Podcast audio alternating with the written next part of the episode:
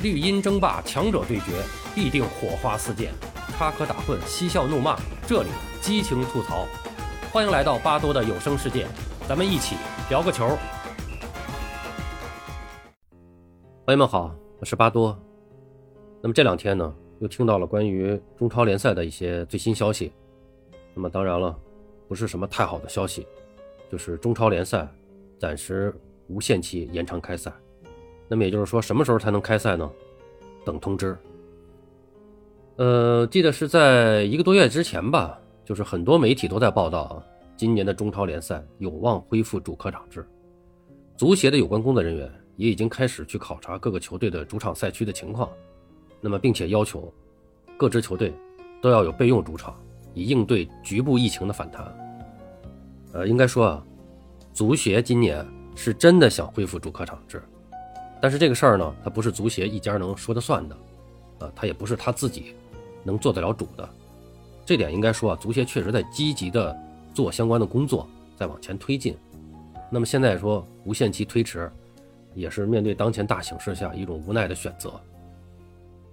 因为当下是什么情况？就是随着吉林和上海在本轮疫情中的全市封控的一个状况，那足协也只能暂停了对各队主场的考察。那么，因为这新的病毒的变种引发的这个疫情，比过去更难预料和控制，这个中超的主客场呢，只好又打起了赛会制的计划。据我了解啊，就是足协还是希望，就是先打一段赛会制，然后疫情好转以后呢，恢复主客场制。但是现在实际上情况比我们预想的还要更严重了。就是吉林和上海经过了一段时间的风控，呃，现在呢还没有迎来明显的拐点，疫情没有好转。随后呢，又有其他一些城市也爆出了疫情的先兆，其中曾经作为中超赛区之一的广州，最近也出现了非必要不离穗的这个通告。那么这就让中超联赛赛会制的举办地也变得悬而未决了。说白了就是主客场踢不了了，赛会制也没地儿踢，中超联赛那只能就是延期。拖拖拖了，我估计六月份之前能够开赛，已经是万幸中的万幸了。大家都知道，在疫情之前，中超的赛程一般是在三月份开始，十月底结束。那么疫情后的两年里边，中超联赛都是在夏天开赛，然后呢又为各种的国家队比赛让路，导致的这个联赛结束的越来越晚。去年呢甚至都跨年了。那么今年呢？原本是以为这个疫情管控形势向好，没想到这临要开赛了，又赶上了一次比前两年更严重的问题。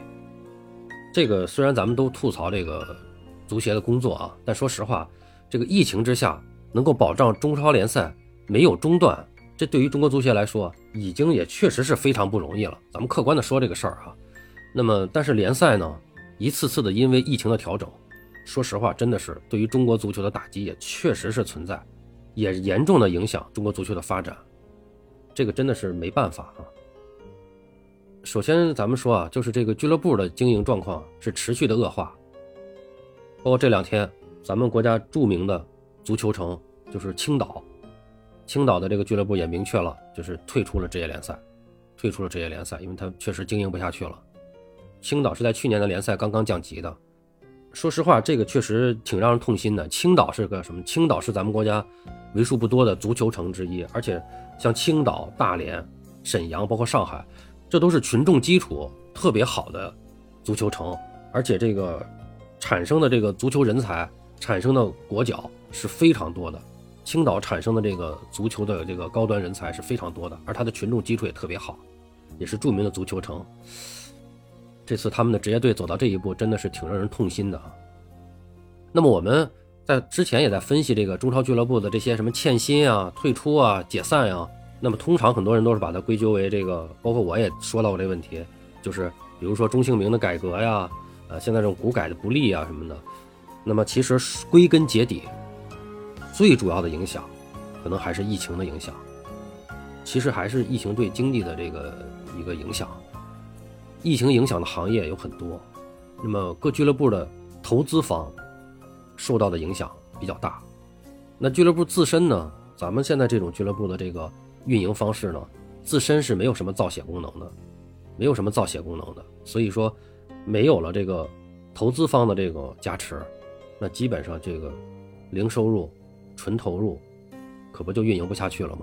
那么很多俱乐部它就必然要走向欠薪、退出和解散。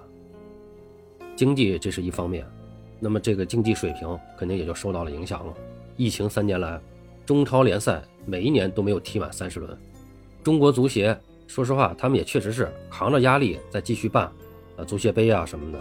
但是每年下来加在一起的场次还是比以前要少很多，球员没有足够的比赛来保持状态和锻炼，竞技方面肯定会受到不小的影响的。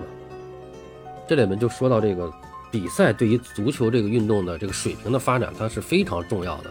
一个球员没有比赛，他比赛打得少。他一定成长不起来。我们的这个足球水平上不来，其中有一个原因就是我们训练的多，比赛的少。我们很多运动队都是靠集训，然后拿到的一个高端的一个水平，然后去在国际上去比赛。但足球这个项运动，它真的不是说长期集训能训出来的，一定是多打比赛。你越打越多打比赛，你甚至不训练，你就不停的打比赛，也比那天天窝在一起训练那个提高的快。这是一个足球规律的问题。因为十一个人在场上配合起来，就是他面临的这种瞬息万变的这种情况，随时应对的这种局势太多了，不是每一个反应、每一个技术动作靠训练能训练出来的。你就是多打比赛，然后你的这个经验越来越丰富，面对场上的局势，你这应对的这种方案越来越多，反应越来越快，你才会有这种表现。包括我们前段时间说到那个在十二强赛上。就是咱们举个小例子，当时张稀哲他说中场拿球以后，他不给这个规划球员传球，然后他带球摆了两下之后，横传给了旁边身旁的人。其实我觉得这都是比赛打的少原因。在俱乐部打比赛的时候，身边有奥古斯托，有比埃拉，球基本上都是他们在导。张稀哲拿到球以后，也基本上哎，有好的视角传，没好的视角直接就交给他们就完了。这两年比赛打的少了以后，处理球的能力就更下降了。到了国家队，你又找不到。奥古斯托和比埃拉了，拿到这个球以后，扫了两下就不知道往哪出了，对对手一逼，赶紧就先交给旁边人，先把球球权别丢了啊，就交给旁边人了。就是在场上瞬息万变的情况下，迅速的拿出这个球的处理方案，这种能力很差。那为什么差？比赛打的少，比赛我们的比赛打的太少了。那么对于那些三十岁左右的球员来说，没有足够的比赛，他们的竞技状态就很难保证稳定。而对于那些二十出头的年轻球员来说，没有足够的比赛，他们又得不到锻炼。那么，此外，除了联赛以外，受这个影响，受这个疫情影响，预备队比赛和梯队比赛就更少了。预备队比赛基本上已经就都停掉了。那这基本上意味意味着二十到二十二岁这帮球员，除非进入一线队，否则只能是训练而没有比赛可踢。那刚才咱们说了，光训足球这个事儿就光训练，它根本就没用。那么，而即便进入一线队，因为年轻，你又竞争不过中生代球员，还是坐冷板凳。那比赛，如果比赛多，那可能年轻球员的机会就就出来了。因为这个比赛越多，你需要的这个板凳深度、人才储备越来越多。那么在有些比赛的时候，这个俱乐部教练他就会调整这种出场的队员轮换呀，他就会出来这些机会，包括一些个老队员的伤病啊什么的。但你一共一年没几场比赛，中生代球员一咬牙就过来了，你年轻球员哪还有机会？那么赛会制这个联赛开始以后呢，为了保证比赛达到基本的数量，还要快速的把比赛打完。虽然比赛不多，但是场次又很密集，这里面就有很多这种连带的负面效应。你比如说，草皮也修养不过来，这球场的草皮受到影响，那么球员的这个疲劳度也加重，多重因素之下，这个球员伤病也增加。那所以这两年连续两年的中超联赛呢，都有很多的这个国脚级的球员在联赛中。受伤，你说比赛打的少还受伤，这就是因为你比赛打的少，但是它密集。呃，那么相比之下呢，就是无论是欧洲赛场啊，还是我们的近邻日本和韩国，他们的这个足球联赛呢，在受疫情方面影响啊，呃，确实是小很多啊。那么当然了，这个我们现在的这个疫情的这个防控政策，它是符合我们中国国情的，跟我们现在的这个呃国情是决定的。这个，因为我们中国的人口数量。医疗资源，还有我们这种应急调动的这种能力啊，各方面，那么我们是需要这样的防控政策来来应对这个呃疫情的危机的。但是在这种情况下呢，就是确实中国社会就是咱们这个整个社会的运转确实也是牺牲了很多东西。那么，当然了，这里边中国足球在这里面，那也只能是跟着一块儿受到很大的影响和牺牲。所以说，你不管咱们承不承认，这个疫情中的中国足球确实是，哎呀，变得更加困难。如果疫情还不结束，而是继续延续下去的话，本身底子就非常薄的这个中国足球，说实话真的是越来越的艰难。如果要说那说了半天怎么办啊？我说句实话，没办法，我们只能期盼疫情早点过去。